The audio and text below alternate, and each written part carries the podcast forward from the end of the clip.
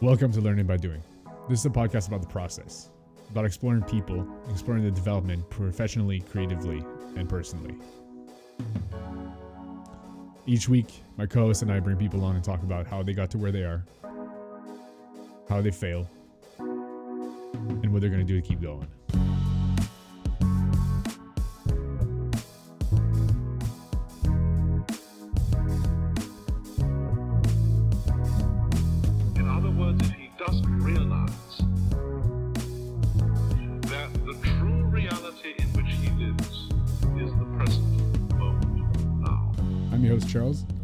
Host, George. And this week, we have a classical pianist, trained and turned musical therapist. And I want to explore that a lot more. Christina, welcome to the show. Welcome to the podcast. Thanks for having me. So I'll intro you more, more than just a classical pianist turned musical therapist. You are someone that started doing piano, if I understand correctly, at a young age Mhm. and dabbled in a little bit more music, decided to make that a career path, hmm got to the end of that road and flipped. Ooh. Well, and of that road. got, got involved to that and flipped from there into uh, something interesting, something a little more interesting to you that, that pushes you forward, which is music therapy, which is a field that I know not much about and I want to learn. Great. So let's start from the beginning. I want to hear about your path as a classical musician. You started playing music at what age? I was six when I started taking piano lessons. Yeah. Okay.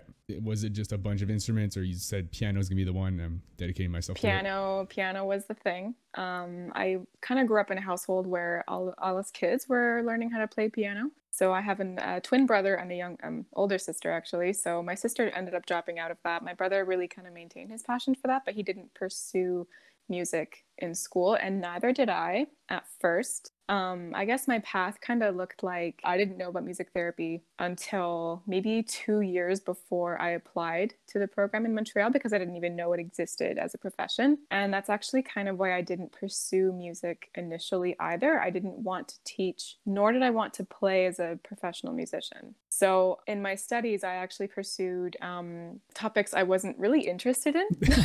you sound like you, you're kind of stepping away a little bit. You're you're like I I've studied. I mean, kind of pushing away what you studied. What what is it? You went So- through CEGEP in. Yeah, I mean, school was never my strong suit. I was always afraid of academia. I was never, um, grades were not really my thing, especially in comparison to my other siblings. So school to me was always this like area of dread. Yeah. um, I never really quite fit the mold, and I'm I'm actually kind of exploring some issues related to that at this point in my life. I have a feeling that there might be maybe an uncovered or undiagnosed uh, learning disability or learning challenge, so some kind of neurodivergence that I'm I'm really looking into now. But I digress. So in university, actually, most of my friends went and studied education. So I thought I would just, you know, follow in their footsteps and hope flow. that my life would come together the way theirs did. and when it didn't, I was like, well, maybe I should just do something that feels right for me. And then that's kind of when I switched. So, two years into university, I dropped education and I switched into the music program. And so you said the music program. You went into music program being like uh, major in piano uh, composition type thing or Performance. performance. Okay. Um, so that led to five more year, uh, three more years, I think three more years. My university career entirely was five years. Um, so yeah, three more years of that, and then I, I had no idea where I was going. Right at this point, I was like, well, I love music. I really believe in it. This is something that I love to do. I'm not sort of following in the footsteps of someone else. So I feel like that was a really pivotal point in my life where I made a decision for myself and study. Deciding to study music was something that was authentic to me and that's kind of where that all started were there any worries in in that you were trying to build your own path forward instead of following where others had been before? Or was that just kind of part of the whole motivation to try and actually you know carve your own path forward I didn't have that type of courage at the time. I think I just Mm. really wanted to try doing something that felt right to me. And I hadn't I hadn't even started building my own identity. I feel like up up until that point I had been following in other people's footsteps or kind of fulfilling prophecies of like, you know, teachers that said, "Eh, you could try harder, you could do better, you can always do better," you Mm. know? And so, yeah, leading up to that point, I didn't really have much of a sense of self. So, I had no idea where I was going with that. And it was by com- complete coincidence and fluke that I discovered uh, music therapy as a profession. Yeah, Mm. and I- I'm, I'll, I'll build up to that. I really want to explore the, the music path first because they, I mean, it has a lot to it and it kind of guided you to music therapy. Mm-hmm. I want to understand a little bit of you started piano because it was a thing in your household, but music music in general is such a thing that you have to spend so much time to get a little bit, and then the more you spend time, the increments are small. What kept you to it? I understand you love it, but was it kind of that one thing that you had that was pushing you forward of in you're doing it by yourself for yourself? It was always a really personal thing for me, honestly. It was the thing that made me feel most, it was my one main source of expression, I feel, and it was an outlet. I was a really emotional child, and I feel that just um, finding a way to express, like, just that was my way. That's really all I can say about that. I mean, it was just, it was my language. And I really felt like playing music and practicing, you know, interpreting the beautiful music that had been written by composers and just getting that honor to read their music. It's it's like reading a book in a really mm-hmm. poetic and you know and a lot I could really detect a lot of my own and relate a lot of my emotional realities into the, in that music. And so that was really a way for me to just honestly feel alive. Yeah, and if you're bridging that gap there of music as a language, to a lot of people it's just sounds and I mean the the lyrics on top make whatever song is a song, but without even getting deeper into the theory of it, you start understanding like okay, these chords or these bundles of notes make you happy. These kind of show like a, a little sad or a little uh, pointing question or stuff like that. And it's really there that I kind of I, I feel like you start realizing, okay, you can use this language, you can use this. And when I feel like when music therapy hits you, of like this is a thing you can pursue, it's taking that language and giving it to others. Hmm, interesting. Yeah, it's it's a way of seeing it. to be honest with you, when I first started the music therapy program, I had no idea what I was getting into. I had no idea what it was about. I was, you know, I really just wanted to learn what I could do with music because I had used music as a way to self serve for so long. I really wanted to learn how to use it in a way that would benefit others. And I'm still, I say this to everybody, I'm still kind of perfecting my elevator pitch of what music therapy is. I don't know if I ever will, but it's it's quite abstract. Um, but yeah, I like what you said about sort of using the therapeutic value and finding ways to extract that and use it in therapy. Mhm. Yeah, and so you're playing compositions, and this is a lot of you're reading other people's music and Yeah, trying exactly. to make your own twist on it sometimes, or Mhm. just keeping it to what it is. Were you Mhm. doing shows? Did you do rehearsal or recitals and stuff like that? Yeah, so how um, my program worked was that we have basically you spend the whole year learning three to three to five pieces in different styles and different genres, and then at the end of that semester you have a jury exam, which is when you play the you have learnt those pieces and you play them for a set of judges, and then based on that you get a grade. So they judge you, yes. you are judged according to a set of criteria, you know, that is do they play in the correct style of the composer? Is this played are the, all their notes right? Is the timing right? Is the, are the dynamics good? You know, there's there's a checklist of things that the judges kind of evaluate your playing by and there's a lot of there was a lot of like uh, controversy i suppose in you know in talks about that and in discussions about that which is also something i love about now discovering myself as a music therapist there's none of those judgments you know there's there's a very big difference between being a professional musician and then being a music therapist Yeah, because I want I want to kind of hit on that. Of to a lot of people, music is it's subjective, right? We all have I like this type of music, you like this type of music.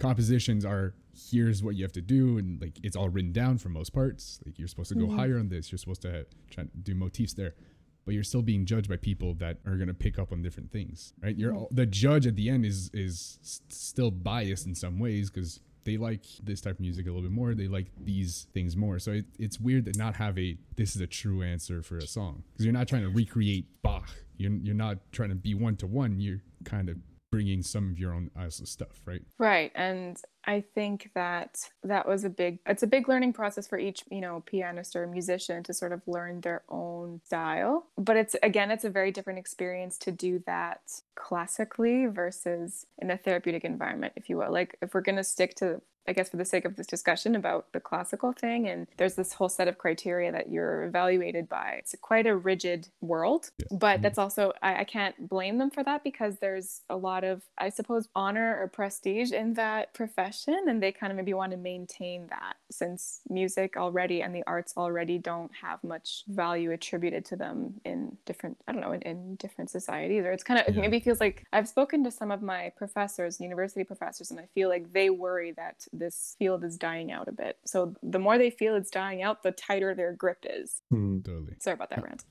No, this is exactly where, where we're here for. This is I want to hear your thought process. I want to learn about that.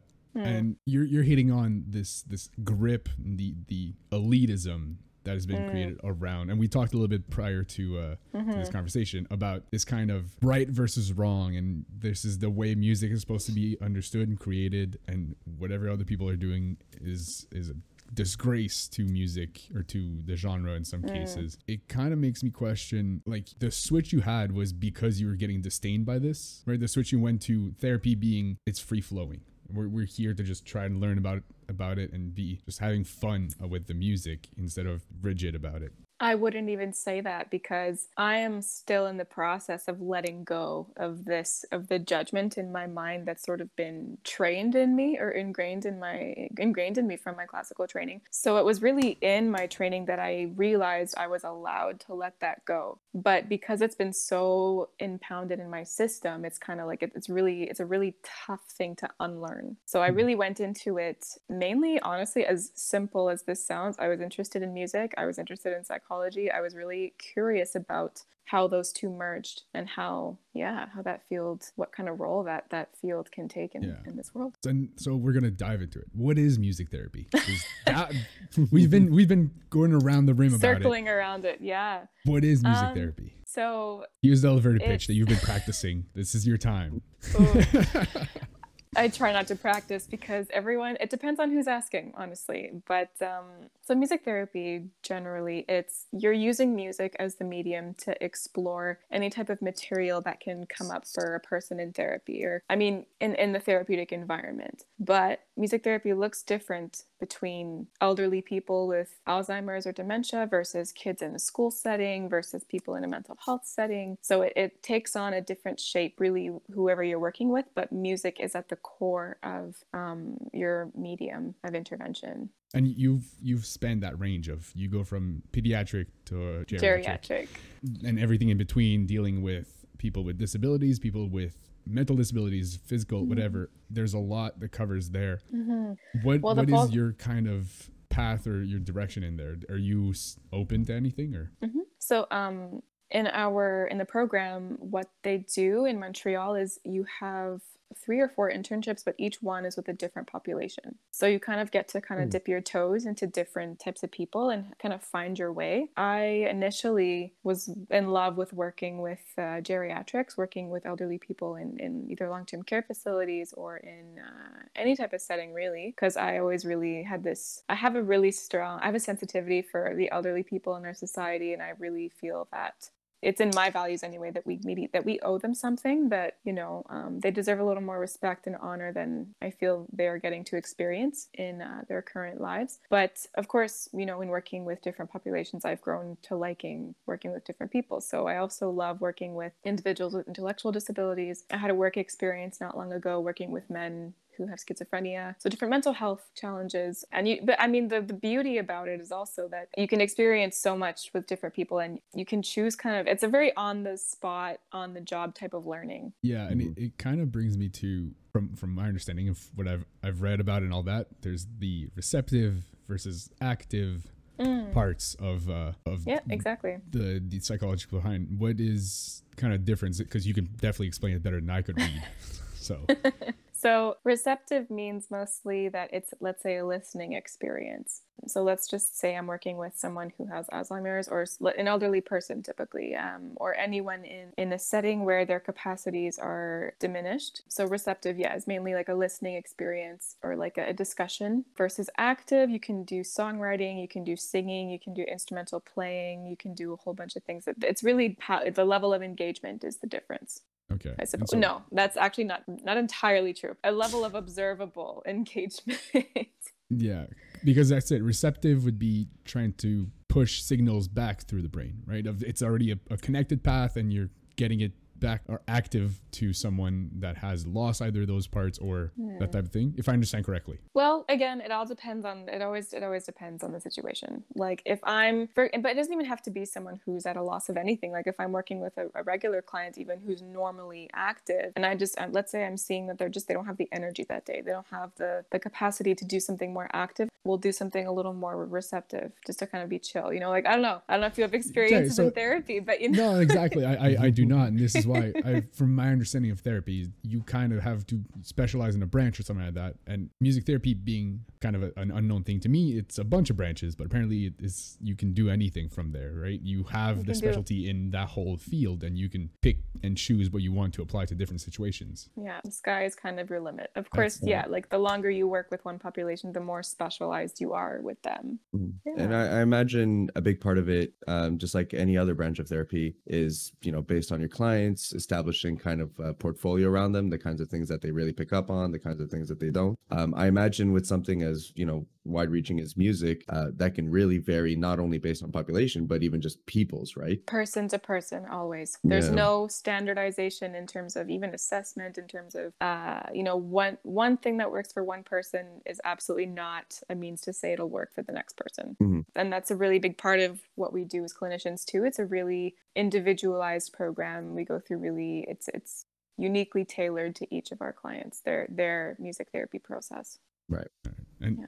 You, you mentioned you said program. I want to kind of go back to this was the third program you're getting into right? This was your your third time through a university program. It was a grad diploma, but I did so it's a 12 month thing, and then the master's was another two years. But the grad diploma is something, so that's what I was preparing for. Like, I remember my requirements were that I needed a bachelor's in music and I needed a minor in psychology. So when I discovered what music therapy was a couple of years bef- into my university training, I was like, okay, well, now I have the music, I need the psychology. So I started kind of bringing in some psychology courses and things like that. And yeah, I, this Mm. is the thing is, we talked a little bit prior to this conversation of Mhm.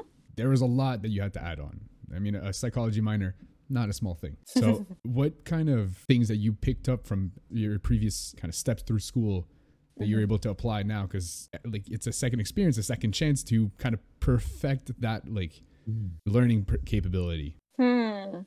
Well, that's interesting because I feel like I never I never did perfect. I don't know if that's such even possible. Is that a, is that a thing really? Better at. no, honestly, the imposter syndrome followed me all throughout my training. Even now, um, I'm still not done with feeling like I don't know anything. You know, I mean, um, there's there's a fine line between having Sorry a little bit you, of low. you have, you have a master's degree. well, I'm, Just gonna point that out. Uh, it's, it's a pretty good thing to have. Thank you. That program honestly taught me the most about myself. And it made me, because when you're in a program, a therapy program, they, you know, a really big part of that is a lot of self reflection. And as a therapist, you have to kind of know how to leave your stuff at the door, leave your baggage at the door so that you can come in and be available for your clients. So, so a lot of that, you need to do a lot of self-reflecting and a lot of introspection, a lot of inward thinking to recognize, start, you know, start to get to know yourself on that level versus, you know, programs like I did in music or psychology. Those are very externally academic things. And your grades are based on your study skills and your study habits and your ability to learn, I suppose. And I'm not really sure I could tell you how much I remember Yeah.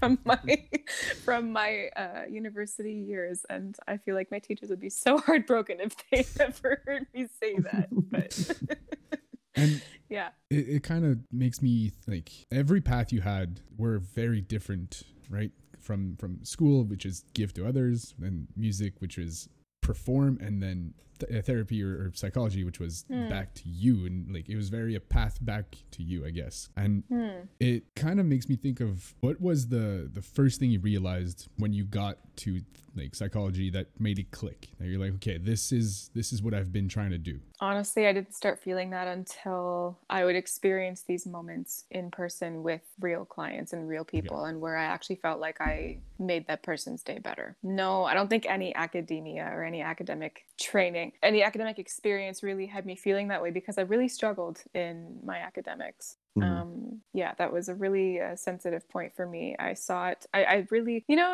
I don't know what your education backgrounds are, but if you're in university and they always say, "Oh, this is how to get good grades," or "Go get support, learning support," this is these are the services right here. I never really started looking into those or taking those seriously until my master's degree. To be completely honest with you. And Mhm. it makes me it's me makes me kind of think about the idea that you are fighting for a grade with other Mm. people around you that are also fighting for a grade and it builds this competition and we we've talked about this also before of instead of pushing people to help each other they're you're pitting you're pitted against other people. And i know from not from experience but from re- retelling of an experience of the psychology major at mcgill is based on whoever like whatever the average is becomes a b. Mm. So you have no reason to try to help people around you. You're in a class of 700 people and whatever the average becomes this is a b grade. And if you want to get an a well you have to be better than the average. And it makes you not help out people below you and unable to reach people over you. And you really have to seek outside if you don't have an understanding with the teacher because it's a teacher per teacher thing right? Some people don't mm. click with certain teachers. Some people don't have an understanding for the class without it being performed in a different manner. So i, I mm. kind of want to have your experience on this of going through up to a master's degree of what is things that you realized going through those programs Well, I feel like I I'm pretty lucky in the sense that I never really had that much of a competitive environment in terms of grades. I would feel like I was always in a cohort that was willing to encourage each other, especially in my music training, because also once a week we would have these something you call a studio on a Friday at 12 o'clock where uh, everyone in the music program would play for each other the things, the pieces they were learning, even if it was a rough cut, if it wasn't the perfect thing. It was to gain practice in playing for an audience. But we was it was a really encouraging and supportive thing. We were a pretty small program, so I'm actually yeah, as I feel as I said, I feel quite lucky in the sense that I never really felt pitted against anyone. If as you said, um, but I definitely compared myself a lot people. So I think mm-hmm. that was I think that was what was hard for me. Just feeling like, you know, everyone else is better than you and what what that does to a person's kind of Yeah, process. because your your worth becomes very close. And when you're in school, this is all you do, right? Your your job, quote unquote, is to do good in school. So mm-hmm. your self worth becomes very attached to how well you're performing in that certain class or certain thing. And I do feel like there's a, a very major problem that needs to be fixed there. Of you're you're not being pushed forward, but you're being held. Like it's it's always going to be if you do anything wrong, you're held back instead of helped. Hmm. To be honest, though, I it's funny. I tell some of my friends this sometimes, and they're like, "What? You're so crazy." Sometimes I wish I was held back a little more because I, I never, I didn't sometimes feel like I was always ready to move on to the next step. Mhm. You know, and I think that again, that that really depends on what kind of learner you are. I don't. I think that's maybe a little bit where the problem lies. I don't feel that people have enough time to discover themselves as learners and how to really be in the learner position and how to, yeah, Like, because I think that's where my biggest struggle was. Partly was that I didn't know how to learn. I didn't know how to Mhm. retain the information because the testing is also very, you know, it's a one test thing. You, you write it once, you get the grade, and you, you know, it's like in one side. Yeah, exactly. As soon as you write the exam, it's out of your head, and you really only wrote, you studied that hard just so you can write that test and do semi okay, you know? Um, Right. The one of the big things I find when I am exploring like where education is at right now, because so much of it is standardized to a point where we're not really incorporating, like you were saying, the different kinds of learners people are, and there's no mm-hmm. real focus. Right. How, how do you put in, you know, when we're talking elementary or high school, a room of 20x people, when we're talking university, we're talking, you know, classrooms potentially over 100 different people. Mm-hmm. And there's such a struggle there, I find, between trying to cater to all these different kinds of students, all these different kinds of learning. And I, I know for some material back in uh, when I was going through university, it was just, you know, some material I think wasn't quick enough. And then some of it I mm. just wish I had so much more time on. So, yeah, so I, I, I completely relate with the fact that I think education just doesn't cater to the learner right now. I think, and obviously, I think it's there's a struggle there in mm-hmm. that, you know, you have to standardize at some level because we do need to mm-hmm. get people from one end to the other. But it's it's really not created for the individuals so i i, I think that creates a lot of hurdles that stack on to the fact that you know in itself university is already tough enough and learning Yeah. is already a challenge in its own right so Yeah. And I'm just going to add a little bit, just to, you know, add a little onto that is I, in my program, I had one of my really good friends in the music therapy program. She was autistic. So even, you know, it's difficult for people who don't have other needs already. Mhm. You know, it's it's already not tailored for people who have different learning styles, let alone people who have different wired brains. Yeah. You know. Right. And it, it, this the whole idea of being held back and trying to learn more on some on one subject would be great if it wasn't attached to so many other things. To your self worth and failing. exactly. And it's it's it's so much is put onto that. But then even then you're you're held back which means you have to do the year either the the, the class either in a whole year because it's not offered in the other semester or you have to wait a whole cohort worth to lose that time. And there's there's a lot that it's attached to that if it was being able to just all right I'll, I'll take more time on this class and then get back to where i was. Because as, as george mentioned this class is easy to me. Like i know all the stuff already. I've been through it. So give me that f- fast forward version of that. But and see that kind of reminds me that kind of starts a whole other circle of thought in my mind where we're we're taught that failure is a scary thing and that you should avoid it at all costs, especially in your Mhm. early years. You know, we're taught at a very young age that it's something that can stifle your growth, your progress. When really it's quite the opposite actually, you know. If kids are let's say held back a year or something and you had I'm not going to toot my own horn, if you had music therapy services in schools or something, you know, to, to get them to process what that failure might mean and how, you know, like get them to process that that social isolation they might experience. Let's say, you know, if Mhm. there's staff, if there's people who are there who are available to sort of help those kids along, maybe it wouldn't be so bad, you know. Like Yeah. you can I can get over a year of feeling isolated from other people and feeling like, oh, this is really embarrassing and I feel dumb, but maybe it'll help me in the long term. I don't know. But then again, you know, kids you wouldn't be able to really understand that until later in life. No, Mhm. but it's Maybe. something, and I, I want to bring it back to music because Mm-hmm. that's what music is. There's a lot of failing. There's a lot of trying new things, and al- although, and uh, then again, classical music is there's a right and a wrong, right? If you add these three notes, it's this chord, and if you add this one, it's Mm-hmm. an add nine or whatever, right? You but you can try doing that without the musical theory behind it. And it's going to be a lot of Hmm. failing. It's going to be a lot of, all right, these three notes together sound okay. I don't need to put a name to it. I don't need to figure out if I add this, it doesn't sound good, right? And it's it's a sh- it's a small failure. Everything scales, right? And so Hmm.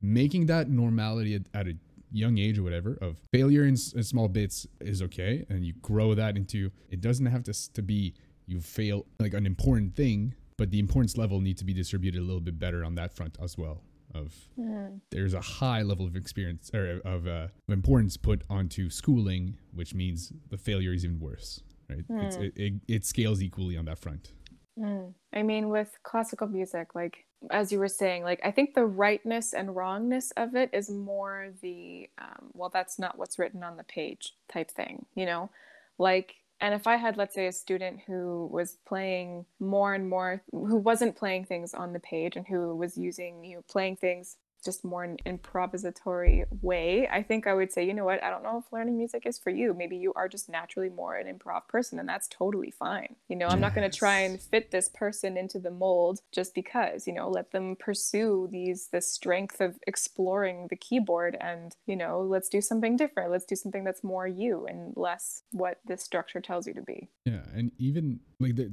the two train or school of thoughts or just schools in general of music is the the jazz and classical, right? There those are the two mm-hmm. main ones. And this is the main difference is jazz is all about exploring whatever happens and there's no wrong notes. 0% wrong notes as long as you tie it back. And if you can, if anybody can, listen to Jacob Collier because his whole shtick is that is I I'll just play around this and add as many notes as possible to this chord and just if it sounds good, it sounds good. There's no wrong movement as long as mm. it makes him feel that certain way that he was trying to reach. Mm-hmm. And this is this is the kind of thing that happens between jazz and classical. Is classical needs to be whatever's on the page performed as was written five thousand years ago. Jazz is here's four chords. We're gonna rotate mm-hmm. through them and just go mm-hmm. nuts. I kind of want to have your perspective on that of that difference and how you're you're trying to get into a point where there's no wrong. For myself, as a you know, Exactly. Yeah. Yeah. because that approach just mainly it informs my therapeutic approach too you know if i'm telling myself oh that doesn't sound good because those notes are wrong how am i supposed to not be judgmental to someone i'm helping you know so it's, it's mainly to be able to transfer that non-judgment into my practice And Yeah. so Mhm. we'll talk about your practice. What is You your- don't- what is no cut, cut it off all right but what is it you do right we've we've talked about that there's so many things that you could do we've talked about the difference between receptive and active what is it Hmm. a, a normal kind of practice? Well, and there's many versions Normal. of that. There's many versions of it. I'm trying to. I don't know if I can give you a normal, but I mean, I can give you just some options. Let's just say, like, in the last contract I had was at a long term care facility. So I was working with elderly people who were suffering from mostly isolation, um, who, let's say, because they weren't able to move anymore or had minimal speech abilities or things like this, they just were, yeah. Um, so I would use the music with them in a way to evoke the most that I possibly could from these individuals, either whether to access memories, to access a movement, really anything. It was it was a way to get get them engaged in something in a way that they could because most of these ex- um, most of the activities in these types of places are for people who can still move around who can still speak whereas to be in um, to participate in music therapy you don't need any of those things you know mm-hmm. if that makes sense Yeah, no, totally. And on the other side, working with someone a little more active, what does that look like? Depends on the need it depends on the goal. Um, if my goal is so I, this is probably something i should have explained earlier. You can we can address i think there's six different um, domains of functioning. There's communication there's cognitive there's motor musical social and emotional. So those are like the those are the general domains that we can work uh, within music therapy. And in the assessment is where we as music therapists make a, a judgment call or on which of these areas we will be working on with these individuals unless they come to us already with a specific purpose or a referral or something Mhm. Okay. so uh, let's say and i've done a lot of group work as well as an individual um, let's say some, some of my group goals have been to get people listening to each other to get people connecting with each other to really like promote or facilitate the creation of those ties or to strengthen their bonds or to enhance like the, their sense of group cohesion of community music is a really great way to do that And you you were saying that it's when you saw someone better out of your practice that really when it clicked of okay this is this is what I need to do this is what I want to do right and kind of talk me through what that process was at the beginning of like your my first client whatever and after that what was the feeling uh, explore a little bit more Hmm, you mean an experience where I felt like this is where I want to be? yeah, yeah. Oof, let me think now. Um, we're digging deep we're digging deep so let's see. Um, there was a gentleman I was working with um, in one of my latest experiences in my last contract, and he he was often he had he had Alzheimer's, and he was often quite disoriented in space and in time, and um, that was just his uh, his baseline sort of level of functioning. And at one point, we began. I just started playing some chord progressions on the guitar. I gave him a drum and he was just coming up with his own rhythms. He was tapping along to what I was playing. He was it was the first time in one of our experiences together that he was really tuned into me because often what would happen is we would either chat or we would play some music together and within like 30 seconds, you know, he would start talking about something unrelated or you know, it was just a way to sort of it was just his illness that he wasn't able to kind of maintain his focus. And so it was really really quite amazing to me that he got really into the music. I feel like I tapped into something there with him. I had f- discovered kind of uh, whether it was a rhythmic thing or a sound that he liked and wanted to stay engaged in. But I can't say that for sure. This is only, you know, an assumption Mm, yeah. or uh, I'm presuming. But, anyways, it was just a really lovely experience for him to just, he was so focused and so into playing those drums. And when I listened and I actually recorded that, that one with permission. Um, and when listening back to it, it was just so amazing to hear how creative he could get. And I don't know if I would have discovered that about him, that that that level of creativity or that personality in him had we not had those sessions together. And I kind of I kind of ask, I being that I I have like a self taught and don't know when I hear music, I'm not looking at like, all right, these are these chords. Is that a thing you have to fight within you when you're like, okay, well he's tapping. This sounds like a, a three four, and I, is it is it always a, a kind of toss between just let the music be and oh, what is this theory wise? Oh yeah, well it's it's my job to adapt. So it's my job to always um unless unless the goal is to be grounded and is again it depends on the goal. Yeah, but yeah, yeah. it, it mm. is, you know, it's it's it is my job to kind of go with the client and meet them where they're at always. But let's so let's yeah, I won't go too much deeper right now. Do you find it's just it's been a great avenue?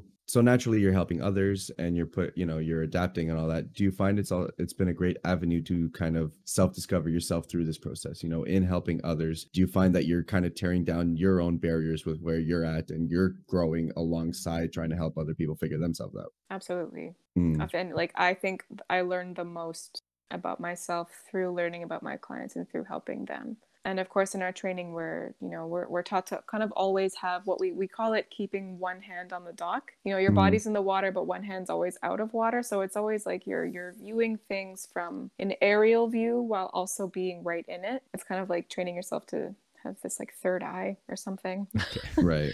but um yeah and there's a lot of journaling and reflection that has to because let's say i'm, I'm helping a client or I'm, I'm with a client and something comes up for me something i feel i get triggered or i feel like i'm responding to something that they're doing or they're saying that's important for me to address after so that i make sure i'm not acting on that because then that means i'm no longer being there for them Right. really really interesting oh no your your battery's getting low so thank you so much for We're coming at- on and and, discuss, and discussing your your kind of path and this job that is it's sadly unknown. Even as a use it's not used enough and it's not practiced enough i feel like. Well it was an opportunity for me to kind of share it also you know with, with the community too. So thank you for having me on here. It's really thank you christina. and Thank uh, you so much. any last word? Thanks for coming on. And I mean, if any, I had no idea this was a thing at all. So when Charles when Charles brought it to the table, I was like, oh, okay. Well, this seems very interesting. So, um, thanks for opening my eyes into more ways that maybe I could start uh, exploring uh, myself and trying to get in tune with myself. you're very welcome is there anything you want to plug is there any website you have for request of your service or whatever Ooh, not yet. I'm getting on that though. All right. Well, keep that- that- keep me posted whenever it happens. I'll I'll spread the message. But again, thank you for coming good. on and uh, goodbye. This concludes the episode. Thank you for listening. Both the intro and outro songs were songs of mine, and the link can be found in show notes, as well as a link to everything that was mentioned during this episode. We'll be back again next week.